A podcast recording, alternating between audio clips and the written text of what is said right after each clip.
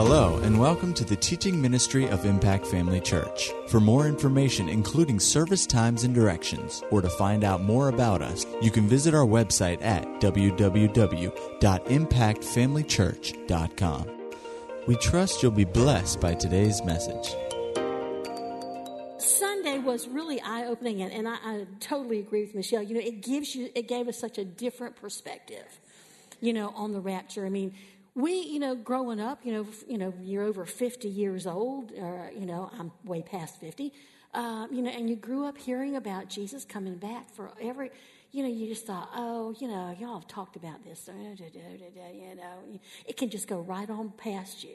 But that brought it home again, you know, about really what it's all about. And I just, I'm with her. I just love the fact you know, that he said it's just the beginning. It is not the end of anything. It is the very beginning. And so just, just with Sunday sitting, sitting here listening to him, you know, the Lord just started talking to me about some things and, and it kind of all kind of brought me back to what we were talking about last week. And so we're going, I'm to kind of just kind of go a little further or just keep going. I don't know. Uh, on what we were talking about last week. Do you remember what we were talking about last week? Distractions. And, um, and, and the reason is because after Sunday and Brother Joe being here, you know, it was impressed on me greatly that we have to look at our lives and the things that we do and the things that we say and the way we live before men in the eternal perspective not just a natural perspective. You know, the enemy, you know, I, I think I said this last week, you know, that, we, that the purpose of distraction is to take your eyes, your attention, your focus, your energy, your resources from that which is most profitable for you and for the plan that God has for you in your life. Well, now that's true, but it goes beyond that. It uh, distractions are geared so that you don't accomplish God's plan. I'm going to take the part of for your life off, and I'm going to say, because God's plan has to do with your life. But it's so much bigger than that. God's ha- He's had a plan since the day man was created. He's had a plan, and and as believers, as children of God, as, as ambassadors of Christ in this earth, our job is to begin to look at life from an eternal point of view.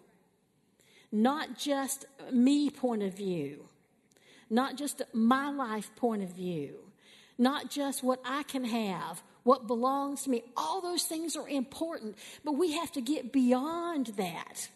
You know, it's God raised up a man by the name of Kenneth E. Hagin to preach the word of faith. Why? To get us ready for the time that we're living in now. And all those years he taught on faith, and one day the Lord said to him, You've got plenty of good faith teachers out there now. I want you to start concentrating on teaching how to pe- people how to flow in the Holy Ghost. And that's not just flow in a service, that's flow in your everyday life. That is to hear God accurately during your day. He raised him up to show us. And do you know how many people basically abandoned him when God put that new assignment on him? People we had known for years, you know, thought suddenly this is excess. Why is this necessary? What is this all about? You know, the word is fine. You know, and they stuck with it for a little while, and then in a little while, suddenly you go, Where are they? People we know personally, pastors we know personally, Rhema grads we know personally, people who have been in the ministry for years that we know. Now, you know, that kind of thing is kind of relegated to another time, not the Sunday morning service, not the regular service. If you want to know more about, about the baptism of the Holy Ghost, we'll have a class for you. We'll meet with you after the service. Or they don't give him any time at all in a service to move. I, I have I've seen, you know, I've seen these guys who, who have their services so regulated and so regimented and so timed that, you know, God wouldn't have time to do anything. You know, there is no way God's going to go, up, uh, up, uh, up. Uh, you, never, never given an opportunity to talk. God is never given an opportunity, you know, to move. It, and that's one of the reasons why it's been so important for you and me to be together during all these months. The word is great. The word is wonderful. I mean, we're blessed by the word. We grow by the word. We, faith comes by hearing the word. But we need the move of the Holy Ghost just like we need the word. And you don't get that online.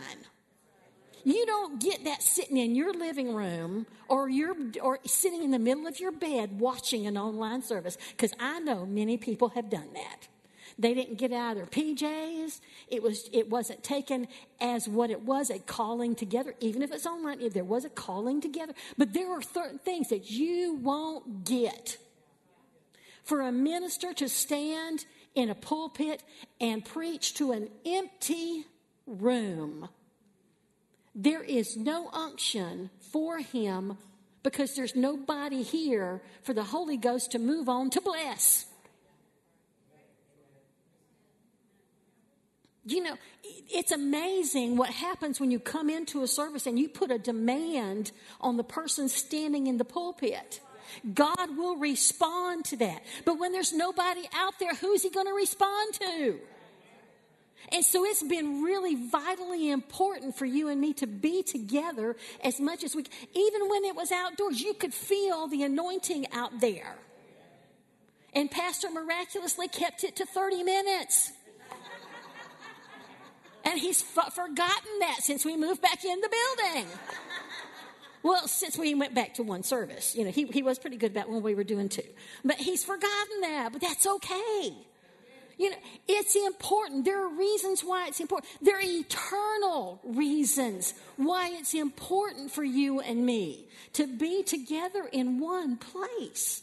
And all this, this stuff that's been happening, you know, in the last few years and especially the last few months is a distraction away from what God is about to do. That's what's going on. Do you realize that?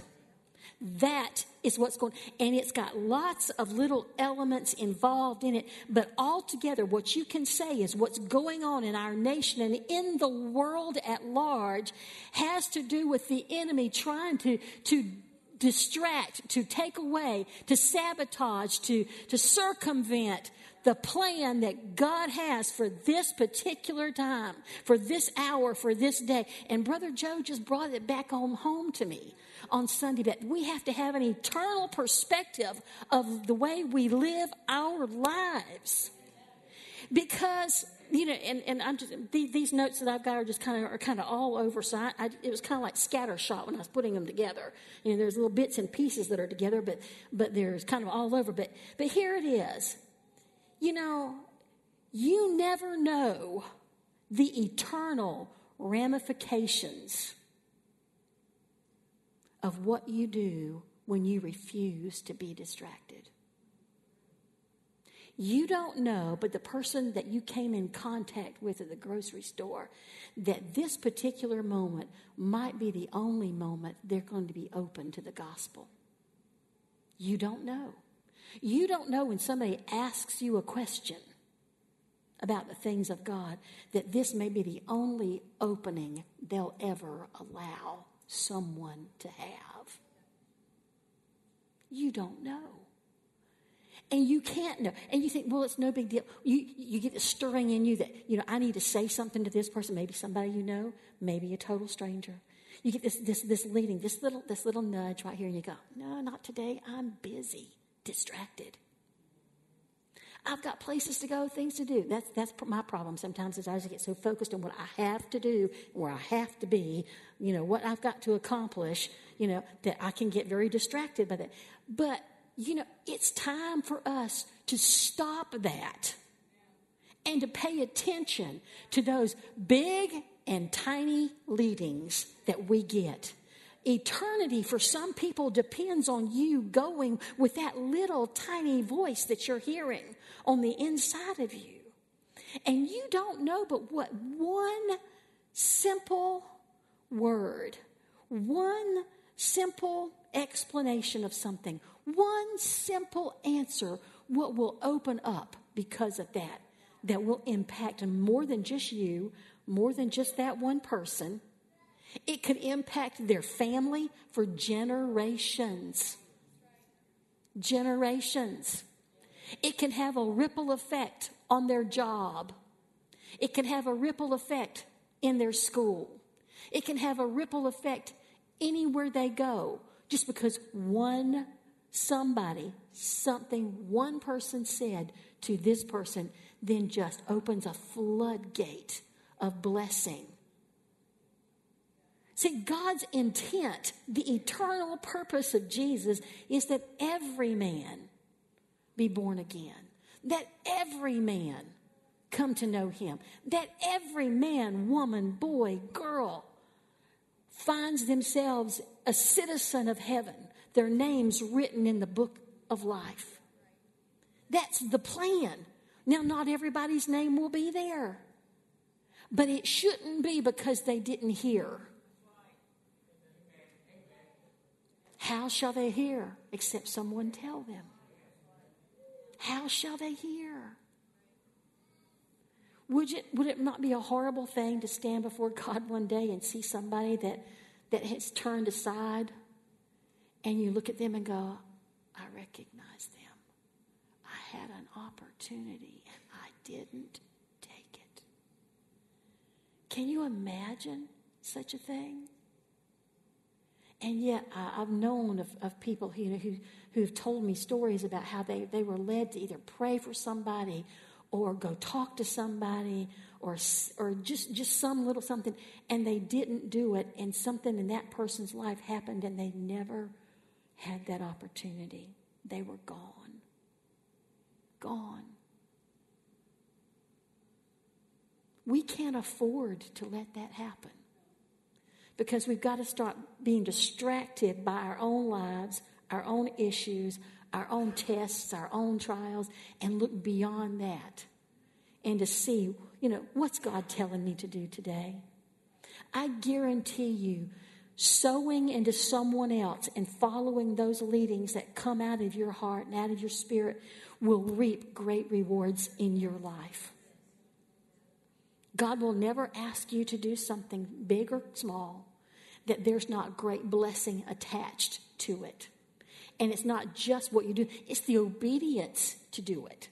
You know, I, you can you can pray for people you can and i've said this recently to a couple of different people you can pray and pray and pray and pray and pray and pray and pray for somebody and they seem to always make the wrong choice and you can and then the enemy can get on your back and beat you up because well you didn't pray enough. You didn't pray hard enough. You didn't stick with it long enough. You didn't do this. You didn't do that. And i've had to say listen the effectual fervent prayer of the righteous makes tremendous power available. But god gave each person a free will. And it's up to them to take what's been made available to them and do something with it. But we can't ignore or, or excuse ourselves from doing what God's asking us to do, what that little inward witness is telling us to do because of the distractions that are in our own lives. There is eternity attached to that. Do you understand me? Eternity is attached to those things. You know, I, I went back and I started looking at, at people in the Old Testament who weren't distracted and the eternal purposes that, that came as a result. Noah, do you know Noah was 500 years old before he had his three sons? 500. Oh, my Lord. Oh, no, no, no, no, no. 500. I'm going, how old was his wife? That's what I want to know. How old was she? She's going to be taking care of these youngins, you know, probably. But, you know, how old was she? But anyway, he's 500 years old when he has these three sons. Now, I don't know. It really doesn't tell us that his, that his sons helped him with the ark. I should, I would think that any self-respecting father knows that the only reason you have children is to make them work. You, you, you got free work, free workers here. Got, you know. So anyway, you know, maybe so. But he was 600 when the flood came. So there's a hundred years in between the time that it states that he had those, those children and when he in, and when the flood began. A hundred years. Let, let's just say he started the ark, you know, 500 and he's 520. This man had many, many, many years to be distracted. Can you imagine his neighbors knowing what you're doing? I'm building an ark. Well, what's that? Can you imagine trying to explain that to your neighbors? I mean, God is about to put Noah and his sons and their wives and, and his own wife in a big, huge boat with all these animals. And none of the rest of these people are going. God's not going to let them in the boat, which tells me that this is an unright, unrighteous, ungodly people that he's around. Do you think they were nice to him as he's building this big boat? What are you doing? I'm building a boat. You were doing that last year. I'm still doing it. 20 years later, what you doing, Noah? I'm building a big boat. Why? I, I, God told me to. Well, what you doing that for? I don't understand what you're doing that for. Can you, can you imagine all the nonsense he put up with? And yet he refused to be distracted. He stayed on task. And he saw the plan that God had fulfilled because he stayed on task and refused to be distracted by any kind of criticism, any kind of ridicule, any kind of questioning. There came a day when, as the rains began and all the animals were on the ark, that God said, Get you and your, your wife, get your, your boys and their wives, and get in the ark. And you know who shut the door on the ark? God shut the door. Noah would never have to feel sorry for those people or feel bad, or feel responsible for those people. He had been telling them about what was coming for many, many years. But because God didn't want him to feel um, under any kind of condemnation about why he didn't let some of them on the boat, God shut the door. God did that. And the plan of God was fulfilled right there, right then. Then there was Abraham.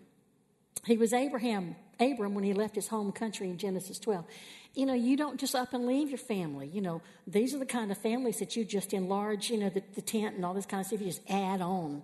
You add to the family. You know, the kids get grown and they get married. You just kind of add, add to it. You know, you. Do, but he picked up and left. And he kept going. He didn't know where he was going. Now I know there's some people who've used that little phrase, you know, when they when they leave, when they've left church, and said, and we're going, why are you why are you leaving? And they go, well, I'm just like Abram. I don't know. God's just leading me. And I'm going, no, that's not it. We got the Holy Ghost these days, and He doesn't operate like that. You know, that's nonsense. Of course, I knew the reasons. You know, they just didn't own up to him. But he left his home. And he just kept doing, just going the next place, the next place. Now he got distracted. You know, and that's what I love about, about God is he will show you examples of people who weren't distracted and people who were. And he'll show you people who weren't, and then they were, and then they weren't, and then they were, then they weren't. You know, just to let us know, hey, you know, humanity is frail. Flesh, you know, can, can be can be overwhelming sometimes, and but you can get back on the right track. You know, and Abram did that. He did that twice when it came to Sarah. Twice. He, he, he lied about who she was. You're my sister now. Don't say you're my wife. You're my sister. And God pulled him out of that mess twice. Got distracted, you know, from all this because he was afraid for his safety, you know, and, and yet when it came time for, for him to go up on the mountain and take his son Isaac, and do what God had said do. He was so not distracted by this that an angel had to come and keep him from doing it. And he was so determined to do exactly what God had said do, to stay on task with what God had said do, that an angel had to show up and go, No! And what happened to that? God demonstrated that there was a man who was willing to sacrifice his son so that God could in turn sacrifice his. And he showed himself, revealed himself in one of the redemptive names that we use today, Jehovah Jireh. An eternal purpose, an eternal result, an eternal difference was made because somebody stayed on task. Joseph, not distracted. Now I know he started out, you know, as a young man, you know, uh, being a little full of himself, and that's why his brothers, you know, sold him off into slavery. But once he he did that, you know, when he got into Potiphar's house, not distracted by anything, even even an accusation that came against him that was wrong. Not distracted by that. He just kept doing what he knew to do. Just kept doing what he knew to do. And God promoted him. Then when he got in prison, he just kept doing what he knew to do. He kept doing what he needed to do and God promoted him. And then he got out of prison and he found himself as second in charge of the entire country of Egypt. I mean, one of the, the most prominent cities, the most prominent countries of that time. He is second in charge. And what was his eternal purpose? His eternal purpose was to, was to have his family come and, and to be rescued from a famine in another land and to prosper. You know, and then, then you find people like Joshua and Caleb sent to spy out a land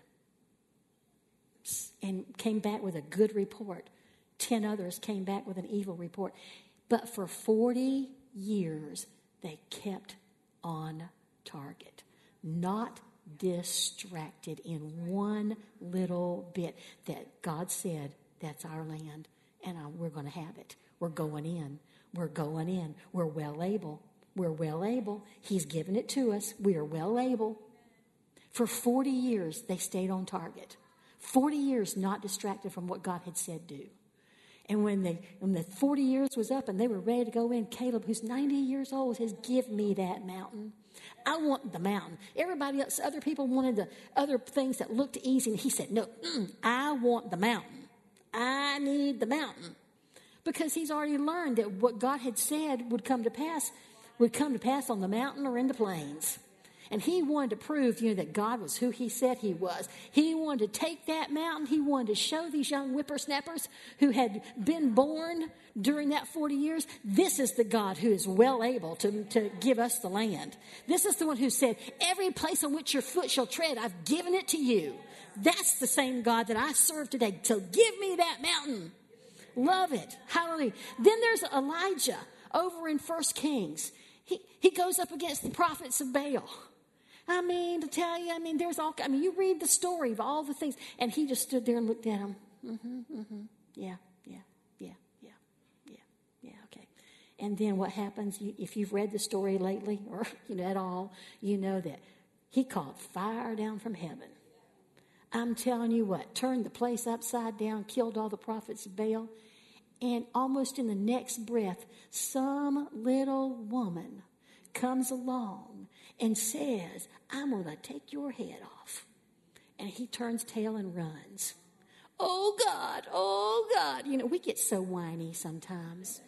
And you know what? Sometimes we whine the most right after a big victory.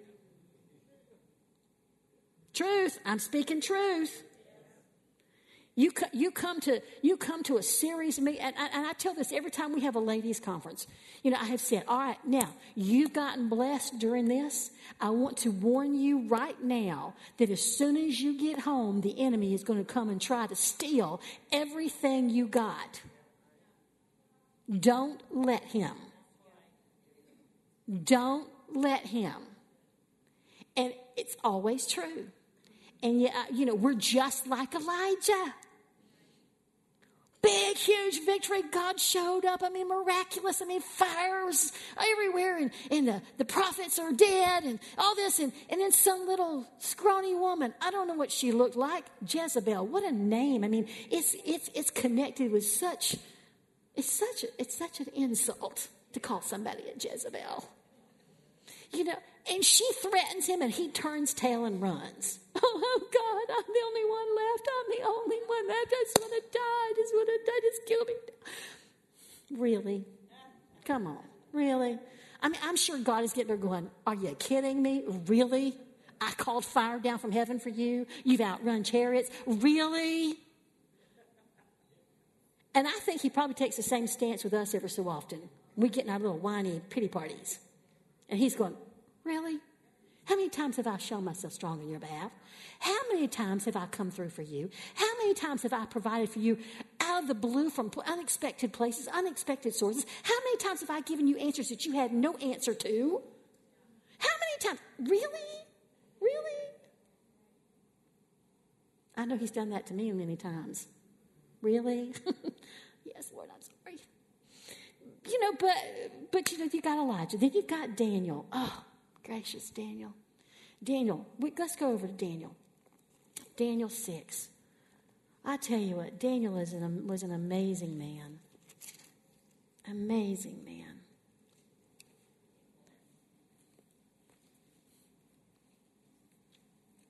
In Daniel's sixth chapter, I love verse 3. It says, Then this Daniel was preferred above the presidents and princes because an excellent spirit was in him. An excellent spirit.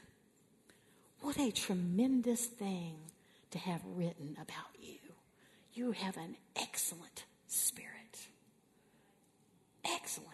You can put your own interpretation on that word. You can go look it up. You can, you can go through your concordance. You can find out what all that means. But I'm telling you what, excellent to mean to me means that it was of such great quality that there's the, that's the best word to describe it that the English language has. He was excellent in spirit. And it, and it goes down, you know, you know, the king you know, had made a decree that nobody was going to pray to anybody but him. And in verse 10, it says, Now Daniel knew that the writing was signed. He knew it was signed.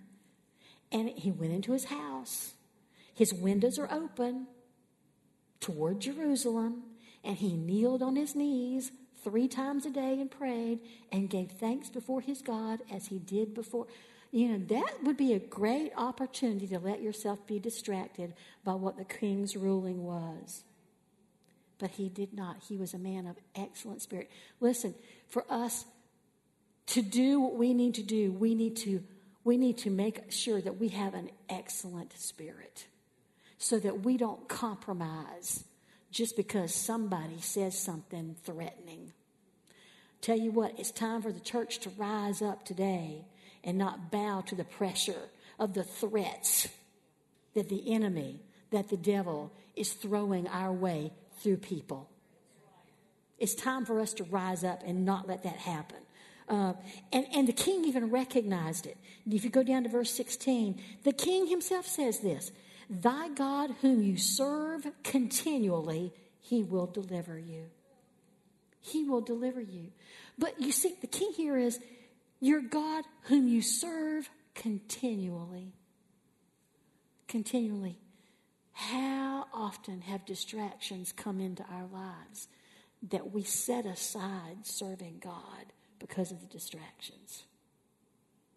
You know, and, and like I said last week, sometimes distractions, you know, are just, just personal things and just within ourselves, just, you know, we get distracted by thinking about other things and doing other things. And sometimes situations come into, into our lives that are, that really just, we have no choice but to deal with.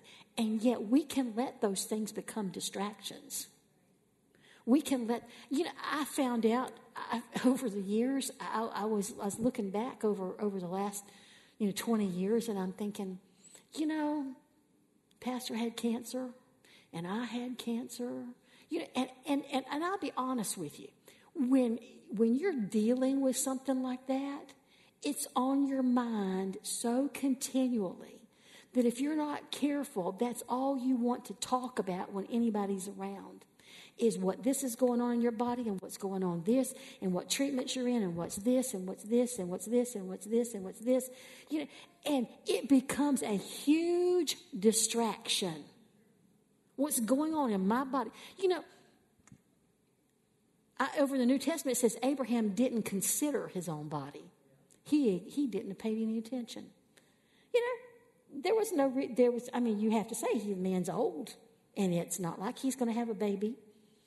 And it's not like this is going to happen. He's too old for this. His wife is too old for this. But he didn't consider those things. He didn't go around talking about, you know, God said this, but, you know, I just don't see how it's going to happen because, I mean, after all, Sarah's this old and, and I'm this old and da, da, da.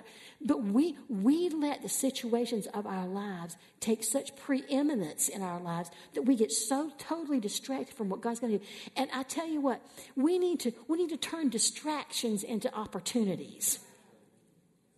Okay, so I do have to go through this. I have to, but let me make some opportunities here. Let me make some opportunities. I appreciate so much what Rayleigh and and uh, that husband of yours, Luke, did when Maverick was in the hospital. I mean, the t- all the time she had to spend in the hospital, all the time they had to be there after the baby was born, all this. And, and I remember her telling me, if I'm going to be here, then I'm going to witness to everybody who comes in my room. I'm going to be a, I'm going to be something that they can come back. They won't come into my room and find me having a pity party. I'm going to come, they're going to come in and they're going to find me smiling and praising God. So if you're in a, in a desperate situation, what would some be a desperate situation to some people? Okay, fine. You have, you have to walk it out. You have to deal with it. You have to believe God through it. But turn those things from distractions and turn them into opportunities. People need to see that you are willing to stand on the Word of God no matter what it looks like to them because you're considering not the things that are going on. You're considering the one who is the, the answer, the waymaker. You're considering Him. And, and they need to see that. It might be the one thing that changes their lives. You don't ever know. Hallelujah. So Daniel, that was that's in, in chapter six. Go over to um, Daniel nine.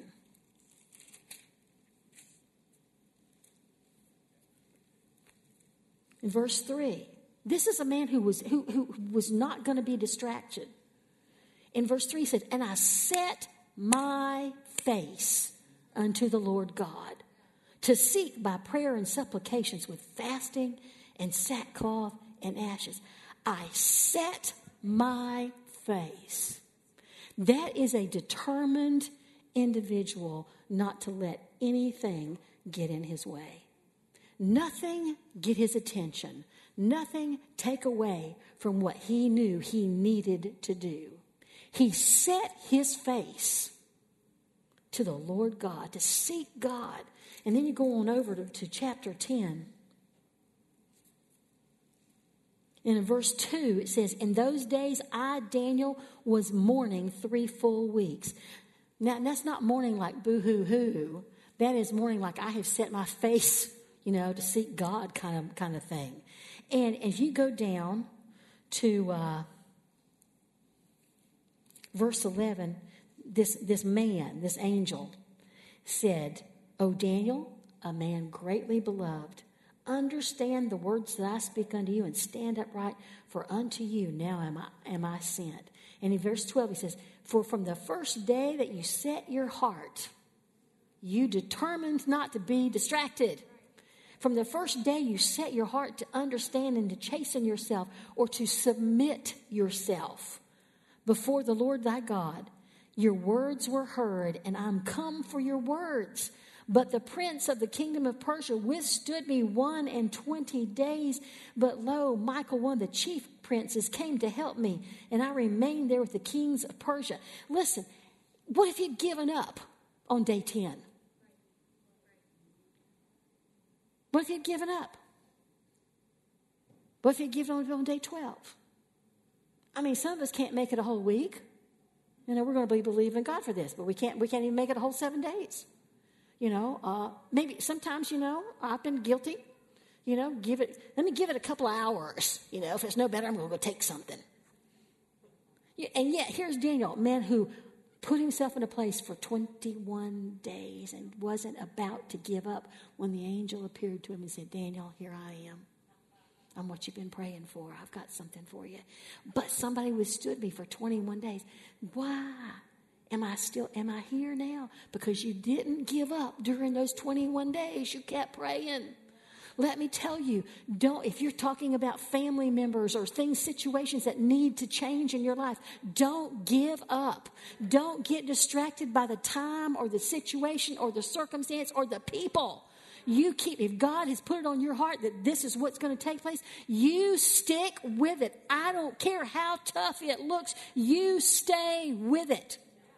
Because just like he said, from the first day that you set your heart to understand, your words were heard, and I've come for your words. I have come for. You see people who did not get distracted. And so, you know, I'm, I'm, I'm looking, you know, today and I'm going, you know, all I could think about was this, this verse over in Psalm 1 that said he's like a tree planted by the water. And I'm going, I shall not be, I shall not be moved. That's not in the Bible anywhere. But it sure it would be nice if it was. But it gives us gives that song gives us the understanding. I will not be moved. Just like the tree that's planted right by the waters, whose roots go deep into the ground and is nourished by a continual flow of water, I will not be moved. Look at those cypress trees in the middle of a swamp. They're not going to be moved for nothing. And that's the way you and I have to be. We have to not be moved. And so then I went running around looking at places where I could find something about being moved. In uh, Psalm 123, where we talked about that verse, the Knox translation of that says, He stands firm as a tree planted by running water. Now, here, I'll give you these. Psalm 15:5 A man who walks uprightly shall never be moved. Psalm 21 7 The king trusts in the Lord. Any kings in here? Oh, come on now. You've been made kings and priests. So we got some kings in here, right? King, the king trusts in the Lord. He shall not be moved. Psalm 16, verse 8 I have set the Lord always before me because he is at my right hand. I shall not be moved. Psalm 30, verse 6. It, starts in the verse before. It says, you know, the one that says, weeping may endure for a night, but joy comes in the morning. And the next verse says, In my prosperity, I said, Don't you like that? In my prosperity, I said, I shall not be moved. Got that one, Doug? All right. Psalm 62, verse 6 says, He only is my rock and salvation. He is my defense. I shall not be moved. You need somebody to defend you? You got the greater one on the inside, and you got God backing you up everywhere you go. He's the one who'll be your defense. Hallelujah. Proverbs 12, 3 says, The root of the righteous shall not be moved. The Knox translation of that says, The just have roots immovable. The New English Bible says, Good men have roots that cannot be dislodged. The Jerusalem version says, Nothing shakes the roots of righteous men. And the Moffatt translation says, Never shall good men be uprooted. I'm telling you what, we, we need to find ourselves in a place where, you know, you say, I shall not be, I shall not be moved. Sing it to yourself.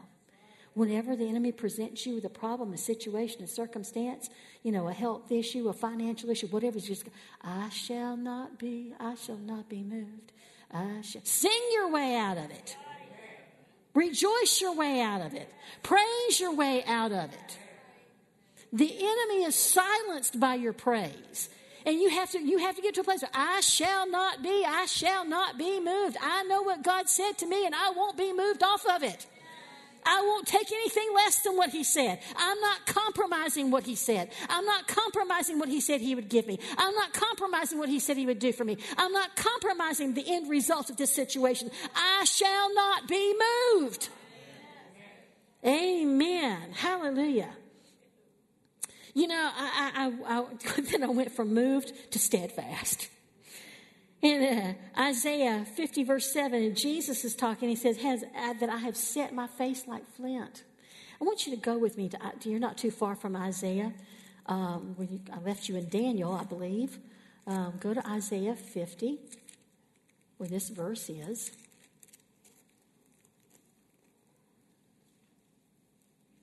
Hallelujah. Is that right? Did I write the wrong thing down? Oh, no, there it is.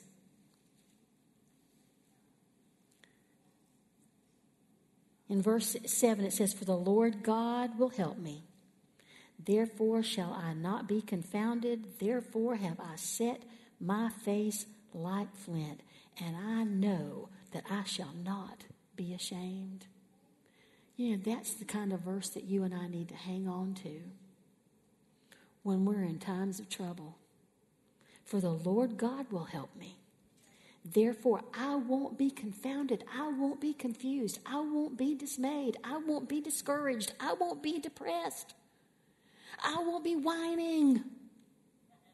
Therefore, have I set my face like flint, and I know I'll not be ashamed. I know I can count on my God. I'm not going to say this to everybody else and then have him not back me up. It won't happen. It just won't happen. Too many times people have said, Well, I believe God for this, but it, it just didn't happen. God just, God, didn't come through. No, no, no, no. No, no, no, no, no. There will never be a time where you can say God didn't come for, through for you. If it didn't happen the way He originally told you it was going to happen, something's wrong on your end. I'm sorry to tell you this, but it's on your end. Well, that's not very nice. It is, it is the nicest thing I can say to you. Because if I thought we served a God who was that wishy washy, I would say, don't bother. But I know we have a God who is not the least bit wishy washy, that when He says what He says, He means what He says, and He'll come through with what He says. His word will always come back to us with a great blessing, great bounty. It will not return to Him void. Hallelujah. And so it's got to be on my end, and I can change me. That's the beauty of it. I have the ability to change the one who's got the problem. It's on me. This is great. Hallelujah. Amen. Paul uh, over in Acts 20, and he says, all he says, I don't know what waits for me in Jerusalem. I know that I go bound in the spirit, and these and these things may be awaiting. He said, but he said, this is what he said: None of these things move. He went to Jerusalem knowing some things that were not pleasant were going to happen to him. And he was not moved by that.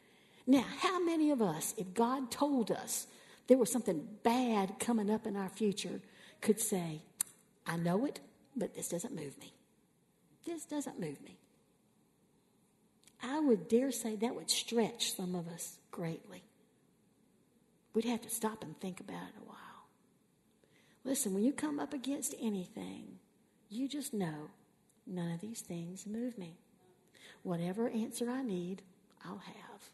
Just like over in Isaiah, whatever answer I need, I have. I won't be I won't be disturbed. I won't be confused. I won't be dismayed. Won't be depressed. None of these things move me. Hallelujah. Acts 2:42 Keep your thumb right there in Isaiah. We may come back to that in just a second in another place. Acts 2.42. You know, we, have there's been a great revival this particular day. And when it was all said and done, verse 41, it says, Then they that gladly received his word were baptized. And the same day there were added unto them about 3,000 souls. Now, you want to know how to be you want to know how to be immovable? Right here.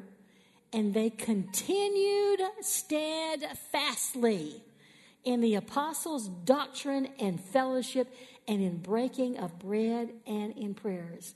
They continued steadfastly. I've got written here in the margin, they devotedly devoted themselves steadfastly in the apostles' doctrine. You know why some people don't make it as believers? They're happy, they're joyous for a while because they don't do this. They don't continue steadfastly in doctrine and fellowship and breaking of bread and prayers. You, you, you said, well, why, you know, how come they backslid? How come they, they, didn't, they didn't stay with the things of God? Right here, they didn't continue steadfastly. You want to be a successful believer? Continue steadfastly in the apostles' doctrine, in your pastor's doctrine. Be careful who you listen to beyond your pastor. God placed you in a church to be under your pastor's teaching, not some TV minister's preaching, not some internet preacher's teaching. He put you in a church to be under your pastor's teaching. And you need to pay more attention to what your pastor says than what the internet guy says, and what the TV guy says, and what the guy down the street says. Amen. Hallelujah. But that's that's continued steadfastly. Hallelujah. Oh, thank you. 1 Corinthians 58 says, Be ye steadfast and unmovable. There's a good command for you. Be ye steadfast and immovable. You know, I looked at, at, at Jesus' life and, and I saw that so many times when he was out ministering and stuff, that there were opportunities to be distracted. And yet he did exactly what I said a few minutes ago. He turned distractions into opportunities. He's on his way to Jairus' house because his daughter was dead. And on the way, this woman came along and touched the hem of his garment in a crowd. And he took the opportunity to turn around and to pull her out of the crowd, to recognize her and commend her for her, for her faith as an example to everybody that was listening. When Lazarus, they came and told him that Lazarus was sick, he already knew he was dead. He already knew. He says, now this death, he, this, he said he was asleep. He lingered two more days. When he finally got to Lazarus, Lazarus has been in the grave for four days.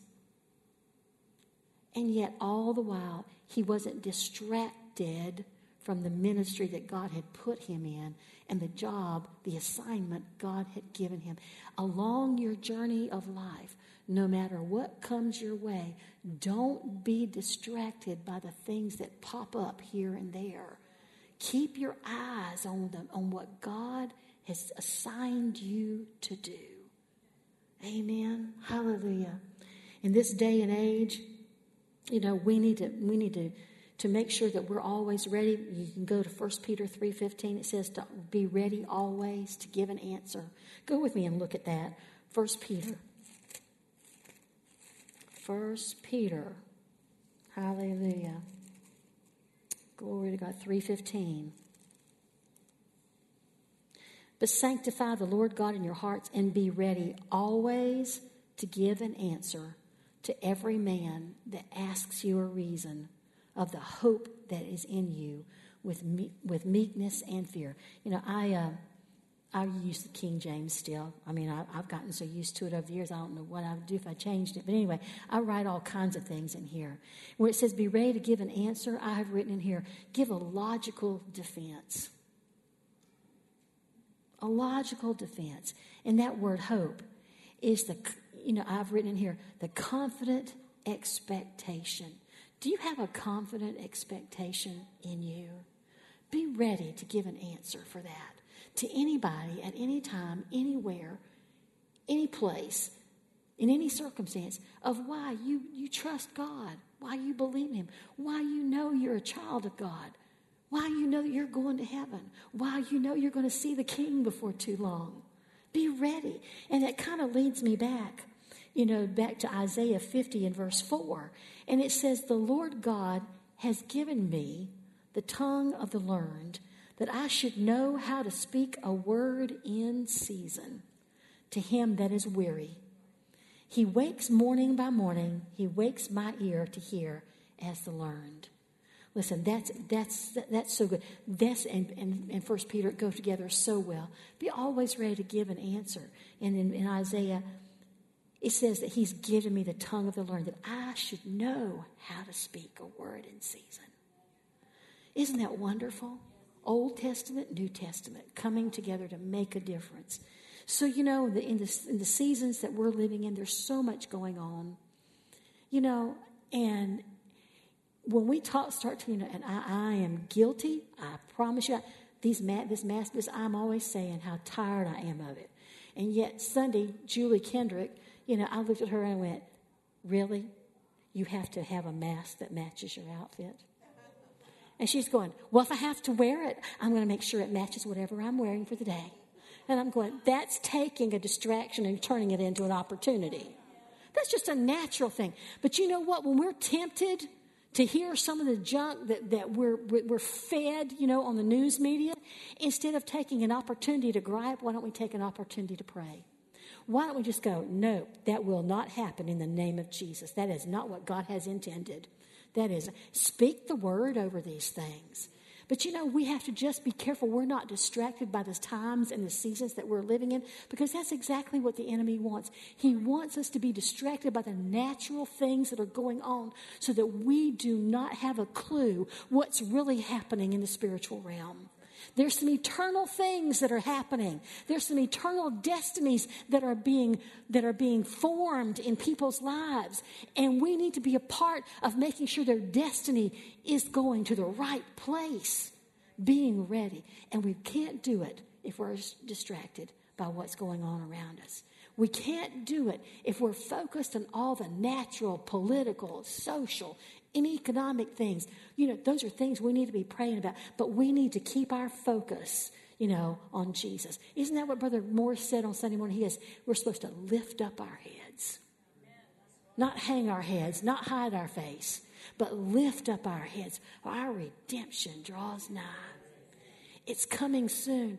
And we can't be so focused on ourselves that we're only concerned about whether we make it. But we need to look around everywhere we go and say, Lord, if there's somebody here around me that's in danger of not making it, point me in their direction. Give me an opportunity. Open a door of opportunity here that I can talk to them, that I can share something with them. At the very least, plant a seed. I may not be the one who reaps the harvest, but I can plant a seed. If there's an opportunity, Lord, I'm going to be on it. I'm not going to be so distracted by the things of my day and the, and the duties that I, that I have to fulfill that I can't be aware of when you're trying to talk to me and point me to somebody who needs you desperately. I want to be ready. I want to be ready because I want them ready. That's what it's all about. So, hallelujah. Soon and very soon, we're going to see the King. Hallelujah. And I want the biggest entourage with me that I can get. This is, we don't want this to be an exclusive club, but we want it to include everybody we can get our hands on. Everybody. Somebody gave you that opportunity. Somebody prayed for you. Somebody spoke a word to you. Somebody prayed with you. Somebody spoke the word to you. Somebody, you be the somebody. Don't keep being distracted with this life. But remember that every single day, at the end of your day, you should be able to look back and say, I have had an eternal effect on something or somebody. At Impact Family Church, it is our desire to see you blessed through the power of the Word of God. We have been helping people to change their world for over 25 years through our dynamic ministries and teaching. If you are going to be in the North Central Florida area and are interested in attending our services or just want more information about us, you can visit us online at www.impactfamilychurch.com.